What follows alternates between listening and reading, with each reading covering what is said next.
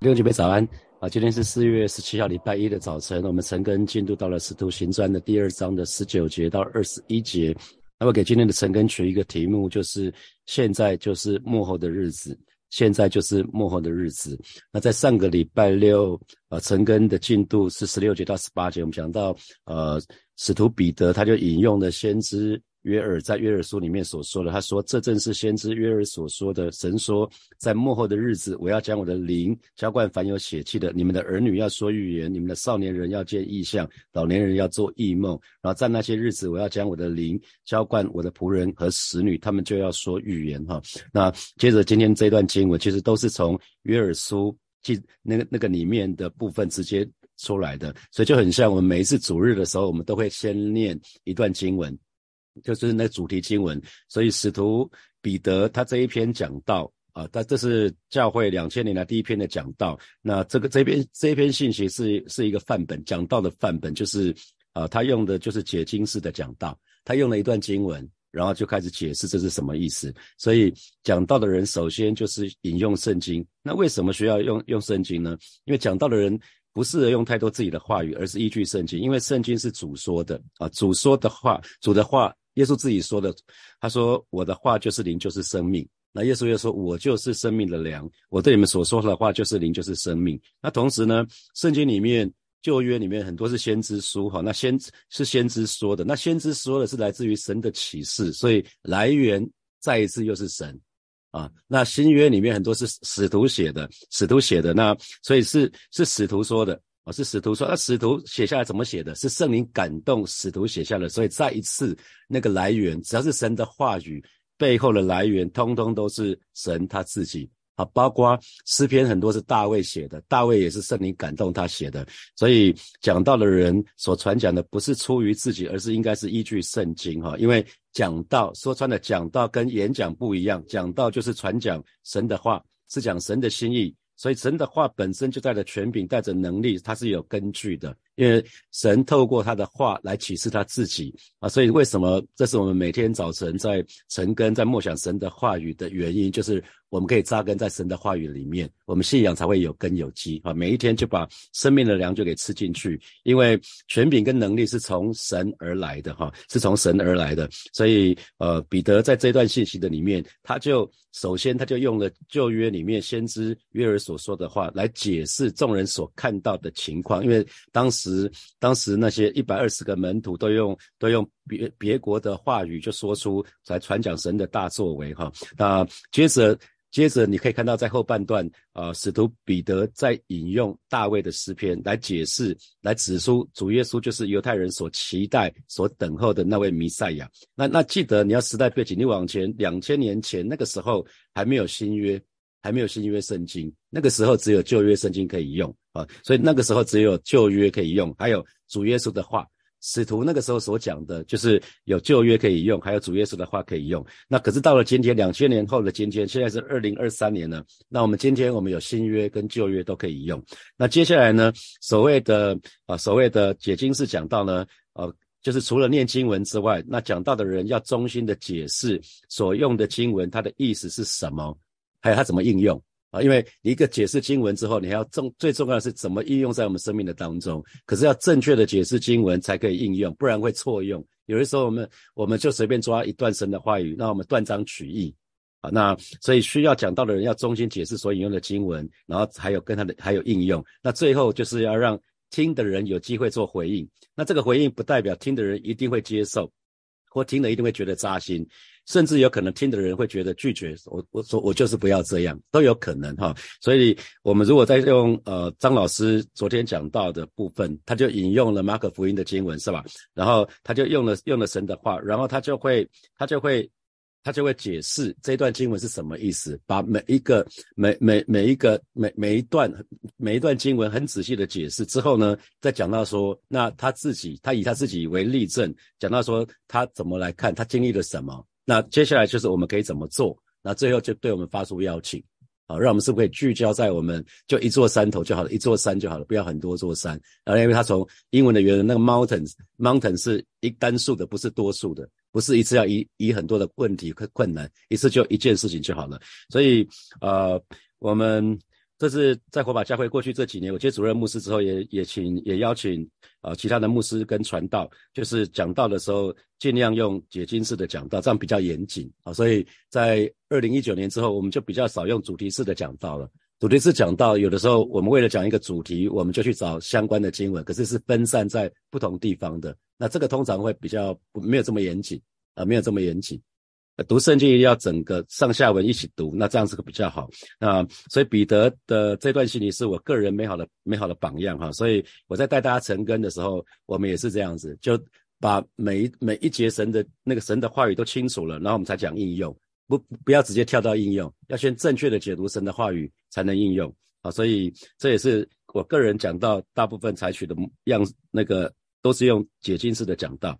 好，那彼得他很厉害，他从五旬节从主耶稣在五旬节所做的一切，那就一直说到主的再来。所以短短的，其实，在比在那个使徒行传第二章里面，就是彼得的讲道。那短短的。几十节经文里面有丰非常丰富的内容，他讲到他讲到主耶稣的执事是从哪里开始的？那是从圣灵的浇灌开始的。当耶稣升天之后，圣灵就浇灌下来。那圣灵浇灌的下来的时候，就发生了奇妙的事情，就是有预言、有意象、有异梦。然后，然后那个呃神的仆仆人跟使女，因为被圣灵浇灌之后啊，就他也变成了，就是一一些信徒被圣灵浇灌之后，就产生了神的仆人跟使女。那所以不只是这样，还有今天的经文讲的，还有神机奇事会发生。那不但这样子啊，因为看到了一些天象、一些气候的变化，会觉得人会觉得惊恐。所以有一条路就是，凡求告主名的，就必得救。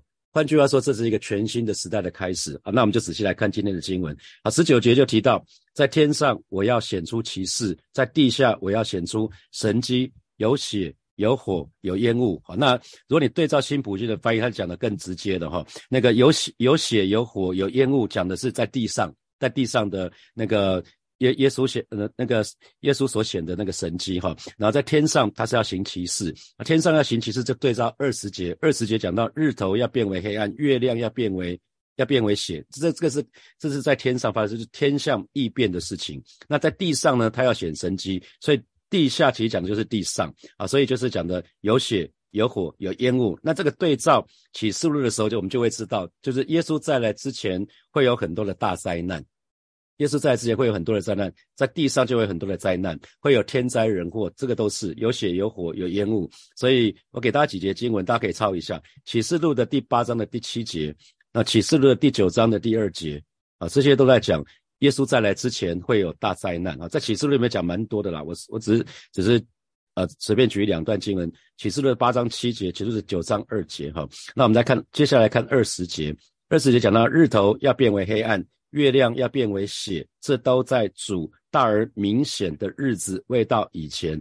那对照新普基本的翻译，他是讲上主伟大。荣耀的日子来临之前啊，所以呃，大家还记得吗？当当约翰福音里面在约翰福音的第七第七章的时候，耶稣说人子得荣耀的时时候还没有到啊，人子得荣耀，他耶稣把他上十字架的那个时刻称他为是荣耀的时刻啊，荣耀的时刻。那同时呢，上主伟大荣耀的时刻。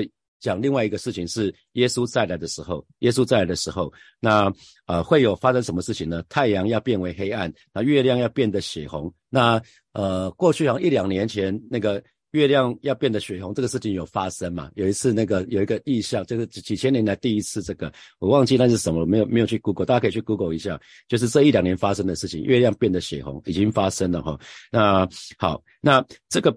天上发生的事情，就是我们讲到天上的异象。那这些事情都在讲主耶稣再来的时候会有大灾难。那呃，我们可以看一下启示录的第六章十二节。启示录的第六章十二节，呃，邀请大家一起来读。揭开第六印的时候，我又看见地大震动，日头变黑像毛布，满月变红像血。哈，那记得在幕后的日子，启示录里面有讲会有七个印。第一印出来的时候，第二印、第三印、第四印揭开的时候会发生什么事情？那也会有七毫。那第一毫出现的时候会什么？第二毫什么？第三毫、第四毫。那第七毫出现的时候，就是主耶稣再来的时候，他就会驾着云彩降临啊。所以我们可以看到，第到了第六印的时候，地大震动啊，地大震动，地大震动的意思是大大地震啊，地大震动就是大地震的意思。所以呃，过去这二十年，到了到了那个千禧年以后，就是两两千年以后。就是距离现在二十三，过去过去这二十三年人类历史以来，七级地震发生的频率是以可能比以前过去加起来还多啊。过去这二十三年发生七级地震的，是是比过去几千年有人历史以来记载的还要多。所以我们可以看到，其实很多的天象在告诉我们，主耶稣在的日子近了，所以我才会说这就是幕后的日子。好，那我们再来读启示录的八章十二节，启示录的八章十二节。啊，其实巴当时也讲到第四位天使吹号的时候，就是第四号的时候，我们一起来读来。第四位天使吹号，日头的三分之一、月亮的三分之一、星辰的三分之一都被击打，以至于日月星的三分之一黑暗了，白昼的三分之一没有光，黑夜也是这样。啊，这是第四号，所以你会看到，呃，天上包括。太阳、月亮、星星，那当然，太月亮、星星，月亮是反射太阳的光，然后那个星辰很多是行星，我我们看很远来看它就是星。那不管是太阳、月亮或者星辰，因为三分之一受击打就是不见了，所以就变得变得暗淡哈。那好，那在马太福音，耶稣自己也讲了哈，在马太福音的二十四章的二十九节到三十节，这是主耶稣自己说的，他已经先预告了。啊，我们一起来读这两节经文。来，那些日子的灾难一过去，日头就变黑了，月亮也不放光，众星要从天上坠落，天势都要震动啊！所以这边就讲到了，那呃，那呃，使徒呃，马太福音的二十九二十九节三十节三十节是这么说哈，三十节是这么说，他说那时人子的兆头要显在天上，地上的万族都要哀哭，他们要看见人子有能力有荣耀，驾着天上的云。降临哈，驾着天上的云降临，所以这都在主大而明显的日子啊，这是上主伟大荣耀的时刻。所以圣经里面讲到主大而明显的日子，或者讲伟大荣耀的日子，都是讲主耶稣再来再来的日子。那主耶稣再来的日子，英文称它为 Judge Judgment Day 审判日啦。耶稣再来的时候，那是审判的日子。所以耶稣再来的时候，不再是讲我们不要讲神就是爱了。耶稣第一次来的时候是以神就是爱的身份来，第二次来的时候是神就是公义了，因为他要来施行审判了啊。当耶稣第二次来的时候就没有怜悯了，那因为就是主耶稣要来施行审判的时候啊，所以那个时候主耶稣要亲自再来一次，他要毁灭敌人，在在全能的当中，在荣耀的当中要降临。啊，所以啊，如果我们仔细对照《使徒行传》里面所记载五旬节的事情，那跟约尔书里面所讲的，其实不是百分之百应验哦。因为约尔书真正的应验，还是有的是在耶稣第二次再来的时候，耶稣再来的日子才会应验啊。那所以使徒彼得用了约尔书，约尔书，可是并不是说约尔书百分之百就是。耶稣记载了百分之百，在耶稣第一次来的时候就应验，不是这个意思。他从旧约到新约，任何时候只要提到主的日子，都讲到神的审判。所以约尔书是用大而可畏的日子，那彼得是用大而明显的日子。那不管用什么方式来说，就在讲神的审判要到了。到了那一天，当耶稣再来的时候，神的审判就到了，再没有机会要传福音也没机会，要信主也没有机会，因为来不及了。啊，所以这是为什么一直要提醒大家，一定要把握不多的机会，好好的传福音给我们还没有信主的家人啊，因为就剩下一个窗口了，一个一个少很很短的时间了。那所以我们要非常非常留意哈。那在以赛亚书的第二章的十二节啊，他就讲得更清楚。以赛亚书的十二章二章的十二节讲到，必有万军万军耶和华降罚的一个日子啊，所以在以赛亚书直接是讲。神降罚的日子，这就是这就是大而可畏的日子，这是这是同一件事情啊。所以讲到大而可畏的日子，主伟大荣耀的日子，都来讲神要降罚了。这个时候是降罚了，那要临到骄傲狂妄的一切，一切至高的都必降为卑啊。所以如果我们仔细看旧约跟新约来看，它比较大的差别是在旧约里面，每一次神处罚，每一次神惩罚人类的时候呢，他还是有保留哦，他总是给人回转的机会。旧约的时候。好，可是到了新约的时候，当耶稣在的时候，就再也没有机会了，再也没有机会了，因为那是审判日到了啊，所以以赛亚书的五十五章的第六节才会说，当趁耶和华可寻找的时候去寻找他，相近的时候呢，去呼求他。啊，我们一定要趁着还可以寻找的时候去寻找他，相近的时候去呼求他。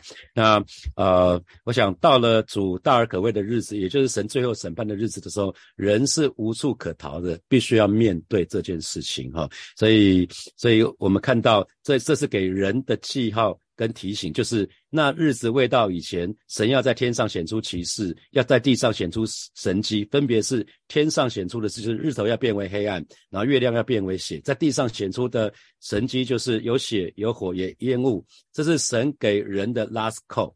我们坐飞机就知道什么叫 last call。就是某某，他甚至会说直接点名说某某人某某人，请你马上到飞机到机场的闸门这边来，飞机要起飞了，再不来我们就直接飞了。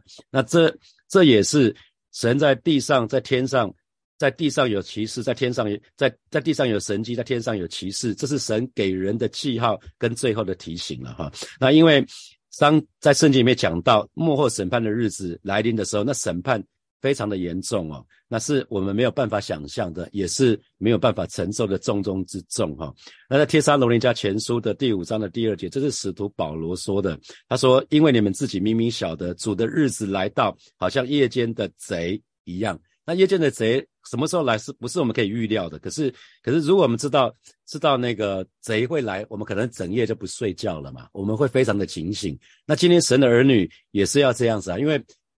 使徒们不断的用主耶稣的日子，好像夜间的贼一样，因为耶稣自己也这么说嘛，说那日子你们没有人知道，只有父知道，啊，只有父知道，所以你们不用去猜测。所以任何人讲说什么时候是那个世界末日的时候，不要听，因为没有人知道。圣经已经明明讲了，任何任何人去推算那个都没有，那是异端。啊，不要相信这些事情，因为圣经明讲的是那个日子只有父知道，因为那个那个日子就好像贼夜间的贼来一样，那不是我们可以预料的啊，不是我们可以预料的，所以神的儿女一定要学习这件事情。那不管是使徒保罗或者使得使徒彼得，他们不约而同都讲到，主的日子来来到的时候，要像贼贼来到一样，不是我们可以预料的哈。所以五旬节那天所发生的事情，如果我们仔细对照来看的话，那一天其实没有异梦。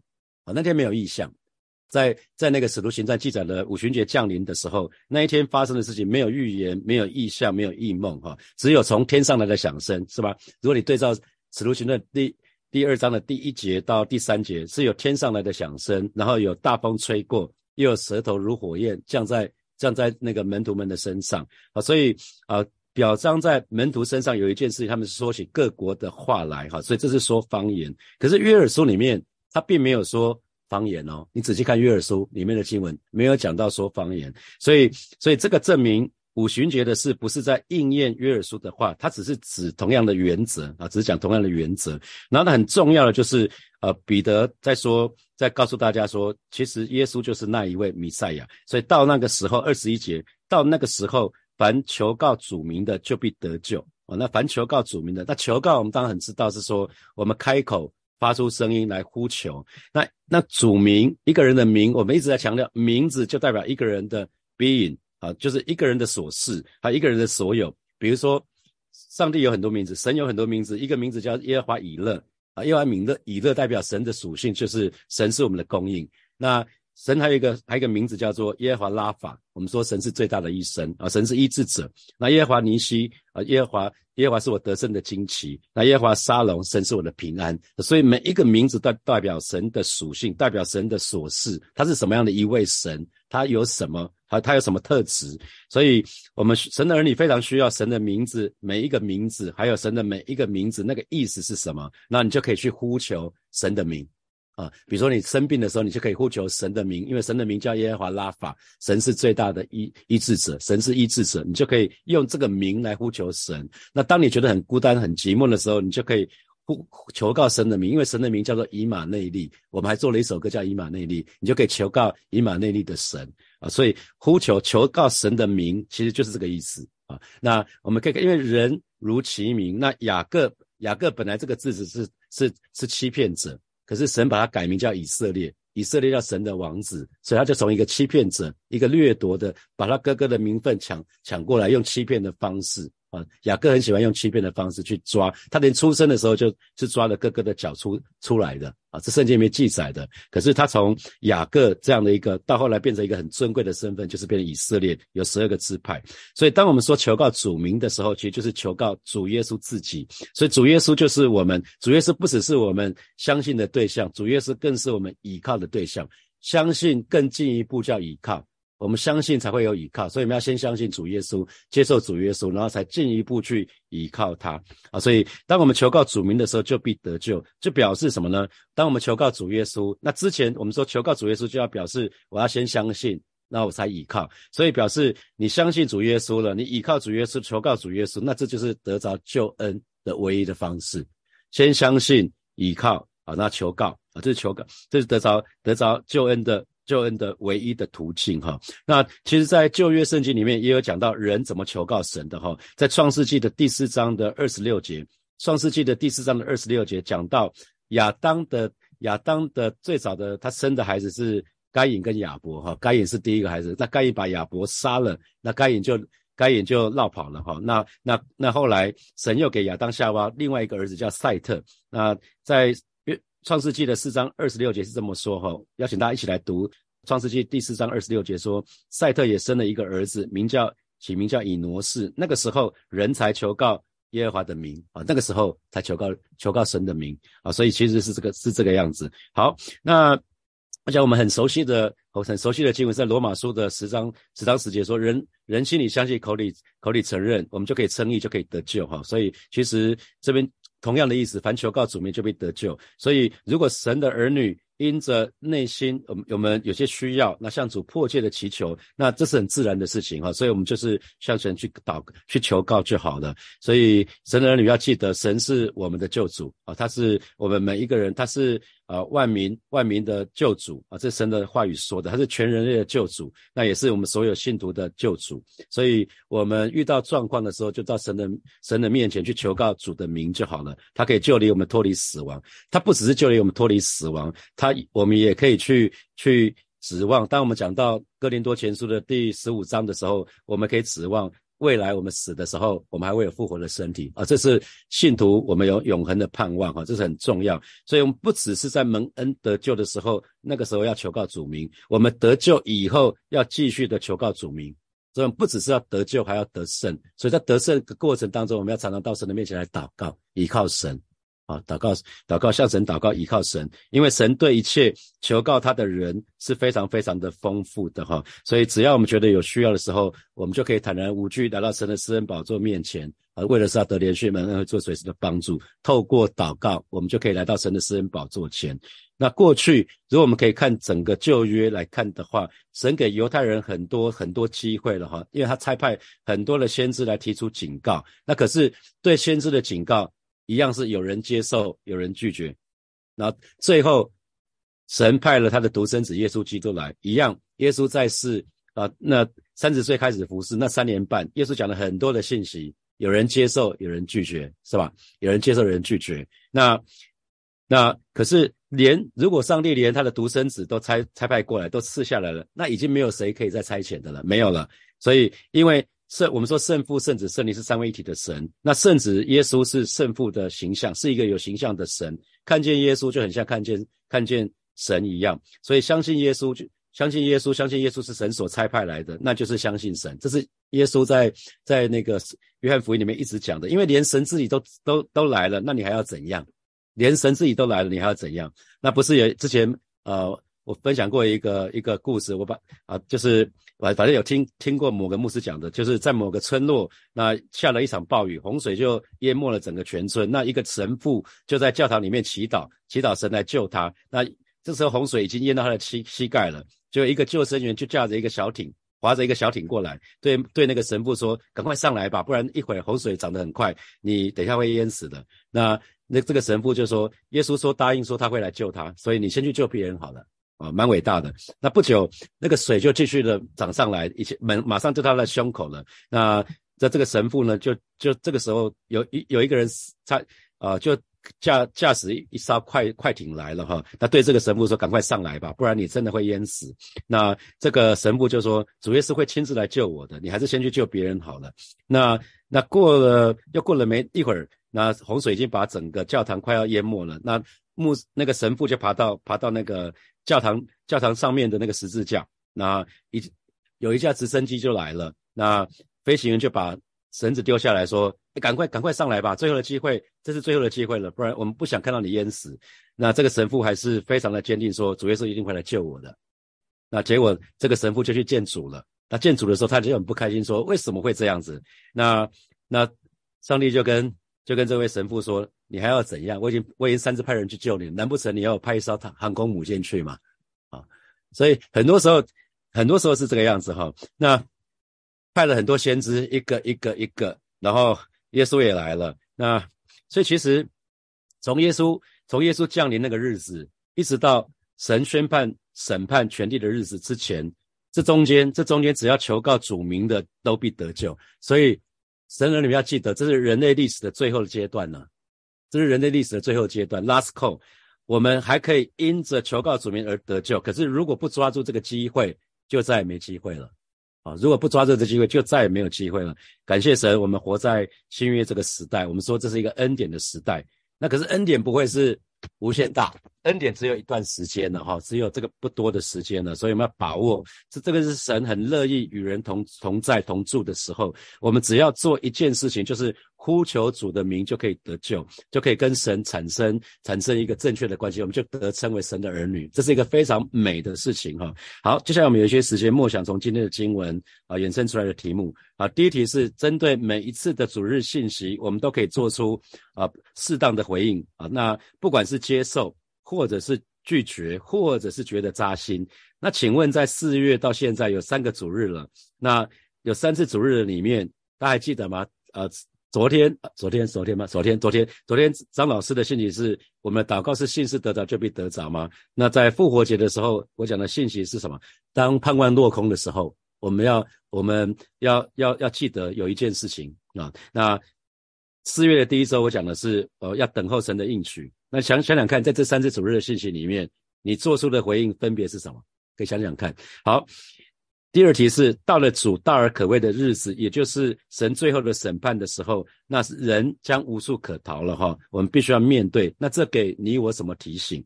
好，第三题，那日子未到以前，神在天上要显出奇事，就是刚刚讲的日头要变为黑暗啊，月亮要变为血啊，然后在地上要显出奇迹，就是有血有火也烟烟雾。那这是神给人的记号跟提醒。那你注意到了吗？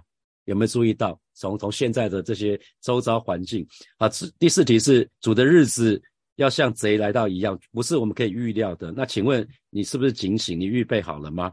那最后一题，现在是人类历史的最后阶段了哈，我们还是可以因着求告主名而得救。可是如果不抓住这个机会，就再也没有机会了。那这给你什么提醒？好，六姐妹一起来祷告哈。首先我们就向神祷告，主耶稣在的日子真的近了，让我们每一个人都好好预备我们自己。警醒等候主的再来，因为那日子没有人知道，所以我们能够做的就是好好的预备自己，警醒等候主的再来。我们就去开口为我们自己来祷告。主啊，谢谢你今天早晨再次我们要来到你面前向你来祷告。啊，当我们在读使徒行传的时候，我们更加。是确认主你在的日子真的近了，让每一位神的儿女，让我们都不怠惰，让我们乃是愿意好好的预备自己，而是不只是啊活在这个世上，主要我们乃是要预备好自己，因为我们是天国的子民，我们是神的儿女，让每一位神的儿女，我们都愿意好好的预备自己，在这个不多的日子进行祷告，等候主的再来。主啊，谢谢你，主啊，谢谢你，赞美你。啊，接下来要邀请大家一起祷告，我们要迫切的为我们啊还没有信主的家人、好朋友来祷告。任何人可能是，如果他以后在天上你看不到他，会让你很遗憾、很难过的，好不好？我要鼓励你，真的要迫切的为他们祷告，因为这是历史的最后的时刻了哈，再也没有机会了。好，我们就一起来祷告，是吧？谢谢你，我要迫切的为。为为爸爸妈妈美惠美秀冠周明的名方来祷告，为淑玲为美如来祷告，也为众宇来祷告。主啊，真的是啊，求主亲在保守，给他们恩惠，让他们可以在不多的时间里面，他们可以接受你成为他们生命的救主。而是主啊，真也赐给孩子个美灵，让我们有智慧，让我们知道怎么把福音给传给他们。主啊，谢谢你，请你继续的保守，继续的带领。谢谢主，谢谢主，赞美你。所以我们做一个祷告，我们向神祷告，让我们总是对神的话语啊，圣经里面都是神的话语。主日信息的时候，也是牧者也是传讲神的话语，让我们总是可以对神的话语做出正确的回应。而且神给我们自由意志，就是让我们对神的话语说：是的，我愿意啊。啊，那你刚刚也可以拒绝，可拒绝的话，你就你就得不到那个恩惠了哈。让我们让我们向神祷告，让我们总是对神的话语做出一个正确的回应，就是单单的顺服去做。让我们真的把握不不多的时间，好好的爱主，好好的亲近主，好好的服侍主。因为以赛亚书的五十五章六节这么说哈：当趁耶和华可寻找的时候寻找他，相近的时候呼求他，我们就一起开口来祷告。是吧？谢谢你，今天早晨我们愿意在祠堂里面向你来祷告，让我们真实的把握不多的时间，就是好好的爱你，好好的亲近你，好好的服侍你。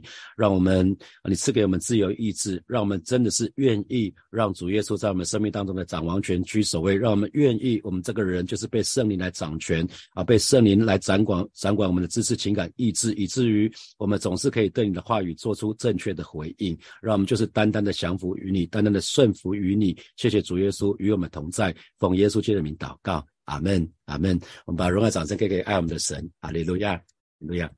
好，今天是这个礼拜的第一天哈，祝福大家在从这一周从头直到末了，每一天都有神的恩惠啊！每一天，不管你在家里、在在职场、在学校，都有神的恩惠，都有神的同在。好，祝福大家，我们明天见，拜拜。